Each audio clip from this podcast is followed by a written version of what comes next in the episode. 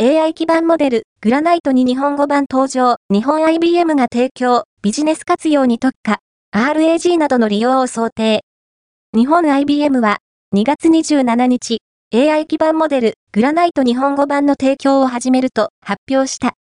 IBM が独自開発した基盤モデルのグラナイトモデルシリーズの一つで、日本語に特化した性能を持つ。AI プラットフォームアソンキ市場で29日から提供する。